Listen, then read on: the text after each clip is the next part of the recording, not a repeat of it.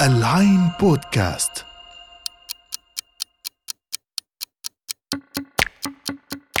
الساعة 25 الساعة اللي بتيجي بعد ما نقرأ نص أو نشوف فيلم. ونلف مع شخصيات خيالية برا الزمان والمكان. أنا سلمى أنور وحنتقابل أسبوعياً بالساعة الخمسة وعشرين.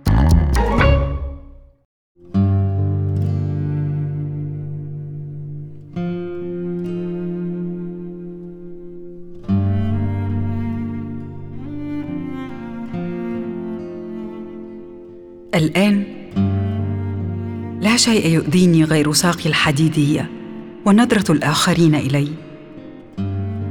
واجهي إذن الناس بمخاوفك. أقول لنفسي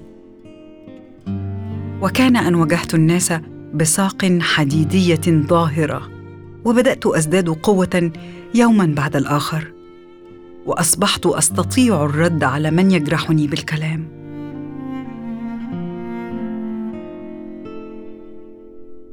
الاقتباس من مقال للإعلامية والناشطة العراقية آية القيسي.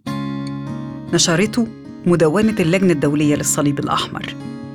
كلام آية عن قصتها مع جسدها وحكايتها مع المرض اللي أسلمها لبتر الساق وعن رحلتها النفسية والاجتماعية عشان توجد لنفسها مكان على خريطة عالم مش عارف يتعامل معاها وإصرارها على مشاركة خبرتها بانفتاح وقوة مع العالم وكأنها بتعيد التأكيد على إنها بتمر بتجربة خاصة ومختلفة وعلى العالم إنه يتقبلها. كل دي معاني خدتني وأنا بمرر عيني على مقالة آية لأسئلة كتير عن أجسادنا بيوتنا اللي ملازمانا واللي سكننا فيها على غير إرادة منا ولا اختيار. علاقتنا بالأجساد دي وإزاي بنتواصل مع الناس بيها ومن خلالها؟ إزاي بنحييهم وبنعاديهم؟ وبنسخر منهم ونحتفي بيهم بإيماءات الجسد. وإزاي بنحب أجسادنا أو بنتألم بيها أو نخجل منها أو نرتبك إزائها مش بس كده إزاي كمان بندلل أجسادنا ونهدهدها بالمساج والزيوت والعطور وقت الحب والدلال؟ وإزاي نوشمها في وقت ما نقرر نقول ستيتمنت صامت أو نجلدها وقت الشعور بالذنب؟ وإزاي كتير مننا فكر يحدث ثقوب غائرة في جسمه للزينة زي ثقب الأنوف وشحمة الأذن مثلا عشان نعلق فيها حلقات وأقراط. إشي مدور وإشي حمصة والخيال الإنساني ما بيبطلش.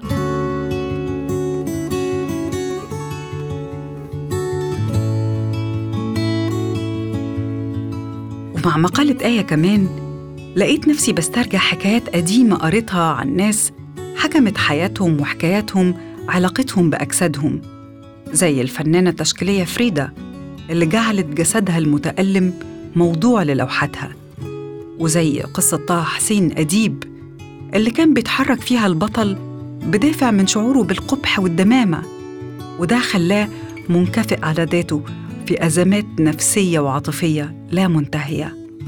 كمان فكرت في زاوية تانية خالص. إزاي الجسد ده مثلا شغل المصري القديم اللي حاول يحنطه ويحفظه آلاف السنين؟ وإزاي الجسد ده كمان شغل الهندوس اللي قرروا يحرقوا الجسد ويحيلوه لرماد يرقد في قاع النهر المقدس. وخطر على بالي إزاي إننا لما بنقابل إنسان في جسده شيء غير مألوف عقولنا بترتبك. تماما زي زينب بنتي لما كان عمرها خمس سنين وشافت لأول مرة فتاة في منتصف العمر مصابة بالتقزم أو قصر القامة اللافت. إزاي وقتها عقل زينب الصغنون وقف مرتبك جدا قدام الفكرة؟ وإزاي انشغلت وقت طويل جدا بالموضوع وفضلت تسألني أسئلة كتير عشان تحاول تستوعب إزاي حد يكون جسمه صغير وسنه كبير. كلنا زي زينب على فكرة بدرجة أو بأخرى. كلنا في عقولنا أسئلة مش متجاوبة عن أجسادنا وأجساد اللي حوالينا. وكلنا بتعترينا الحيرة في أوقات كتير إزاء المركبة دي اللي بنقضي بداخلها رحلة وجودنا على الأرض.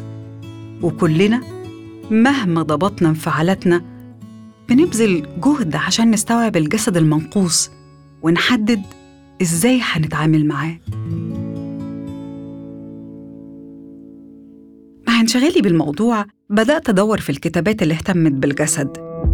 ولقيت كتابات كتير الحقيقة عن الجسد والحب مثلاً وإزاي الحضارة الإنسانية اهتمت عبر العصور بالحب الجسدي ومحاولة اكتشاف الأطعمة اللي ممكن تغذي الجسد عشان يكون أكثر قدرة على الانتعاش والازدهار في الحب.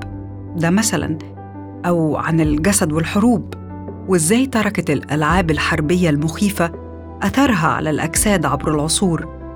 وإزاي كانت الندوب والجروح الغائرة في الوعي الإنساني مدعاة للفخر ودليل على شرف المحارب الجريح في النزال وإقباله على المواجهة لا الإدبار عنها؟ كتابات تانية لقيتها بتتناول الجسد والتسليع والثقافة الرأسمالية. اللي تعاملت مع الجسد بوصفه برودكت منتج قابل للتعديل والتجميل والتسويق. الحقيقة إن في كتابات كتير على أرفف المكتبة الغربية والعربية عن الجسد الجسد والحرية الجسد في الثقافة العربية الجسد في الفكر الإسلامي الجسد في الكتاب المقدس الجسد في الفلسفة الجسد في أدب السجون. تنوع بيخلينا ندرك قد إيه الجسد شاغل من شواغل المفكرين على اختلاف اهتماماتهم والحقول المعرفية اللي بيشتغلوا فيها. ومن بين الكتابات الكتير دي اخترت كتاب واحد أشاركه مع حضراتكم في حلقتنا النهاردة.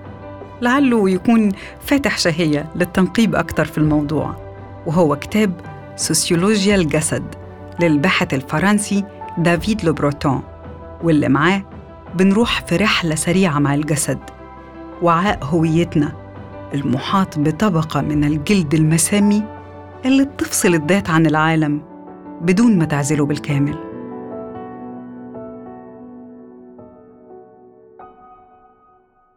الكاتب بيقول إن الجسد الإنساني بيعيد إنتاج كل سلطات المجتمع. الجسد الفتي لا يعامل كالجسد الهزيل والجسد المكتمل لا يعامل كالجسد المنقوص لأن عقولنا حتى بعد تدريبها وتهذيبها عاجزة عن إدراك الجسد في غير وضع الاكتمال.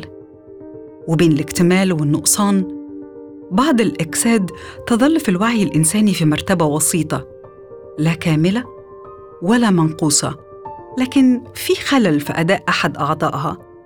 وهنا المجتمع بيشوف في ده رمزية برضو.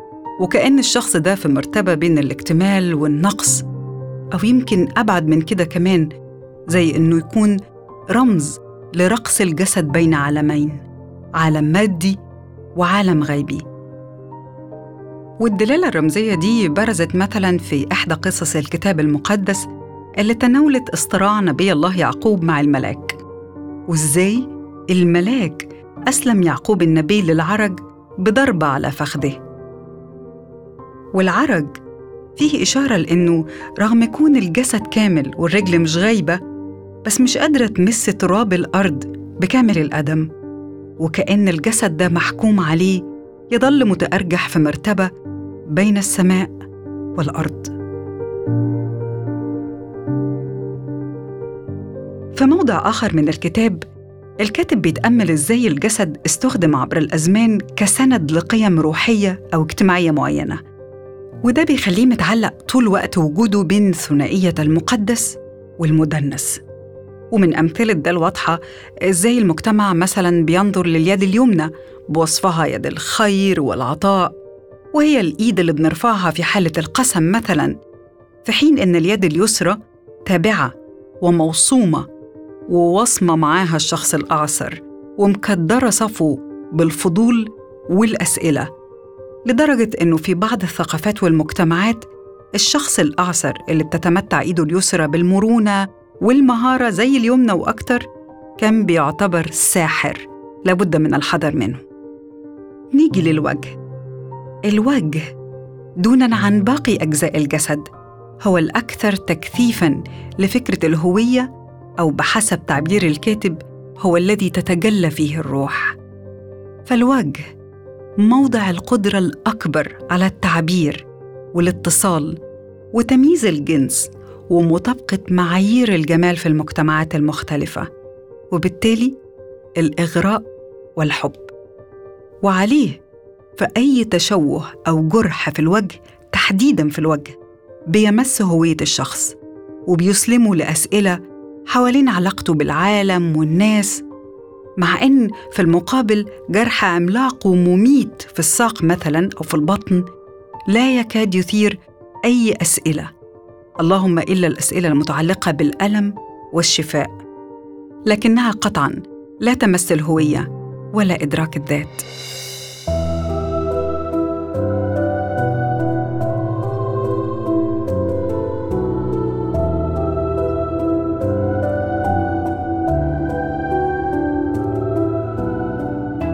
بين المفاهيم المهمة اللي بيتعرض ليها الكتاب هنلاقي مفهوم تقنيات الجسد واللي من خلال مراجعته بنشوف إزاي إن بعض المهن بتجبر الجسد على إنه يتخذ وضعيات معينة وإزاي بيكون أداة طيعة لصاحبه سواء عشان يؤدي بوظيفة زي بهلوان السيرك مثلا اللي بيدهشنا بمرونته ويتني ويتفرد وكأنه مخلوق من مادة غير اللي اتخلقنا منها أو زي السباح مثلا اللي بيحول نفسه بالتدريب لكائن بين البري والمائي. وتلاقيه بيحاكي السمكة في حركاتها وقدراتها وبيعوم في المية زيها ويمكن أحسن كمان. أو يمكن عشان يمرر بجسمه رسالة رمزية زي الدرويش اللي محتاج يدرب جسمه على الرأس والدوران لساعات طويلة يناجي فيها ربه ويتواصل على طريقته مع السماء. في أجزاء تانية مهمة من الكتاب لوبروتون بيحاول يستكشف علاقة الإنسان بالألم اللي الجسد هو الوسيط فيه بطبيعة الحال وإزاي ممكن يأثر الألم على علاقة الإنسان بجسده. كمان بيتعرض لموضوع الوشوم والرسم على الجلد ودلالة بعض الوشوم في المجتمعات المختلفة والشلوخ اللي هي عبارة عن جروح غائرة دائمة في الوجه على سبيل التجميل. ودي من الممارسات التقليدية عند بعض القبائل السودانية مثلاً. مواضع تانية من الكتاب بنفكر فيها مع الكاتب في السلطة السياسية أو سلطة الدولة والقانون على الجسد. وبنقلب في مسألة تقييد حرية الجسد وقوانين زي قوانين تحريم الإجهاض أو تجريم بعض الممارسات الجسدية اللي بترفضها المجتمعات المحافظة. موضوعات تانية كتير بيمر عليها الكتاب عن الجسد والطبقة الاجتماعية مثلاً والجسد والأناقة والجسد والصحة والجسد والأمومة. عناوين كتير ومتنوعة تخليني أرشح الكتاب للاقتناء والقراءة. لكن في النهاية وعودا على بدء أحب أختم زي ما بدأت بمقطع من مقال الإعلامية العراقية آية القيسي وهي بتقول وبرأيي لا يوجد سبب لشعوري بعدم الارتياح عندما تقابل شخصا معاقا. نحن مجرد بشر وأن تكون معاقا هو شيء إنساني للغاية. وأنا شخصيا أعتقد أن حياتي رائعة. بكده تكون خلصت ساعتنا ال 25 النهارده. خلونا نكمل كلامنا في حلقة تانية وساعة 25 جديدة تجمعنا. ما تنسوش تسمعونا على موقعنا align.com slash podcast وعلى مختلف المنصات أبل بودكاست سبوتيفاي جوجل ديزر أنغامي وساوند كلاود فتكم بعافية. العين بودكاست تسمع لترى العالم.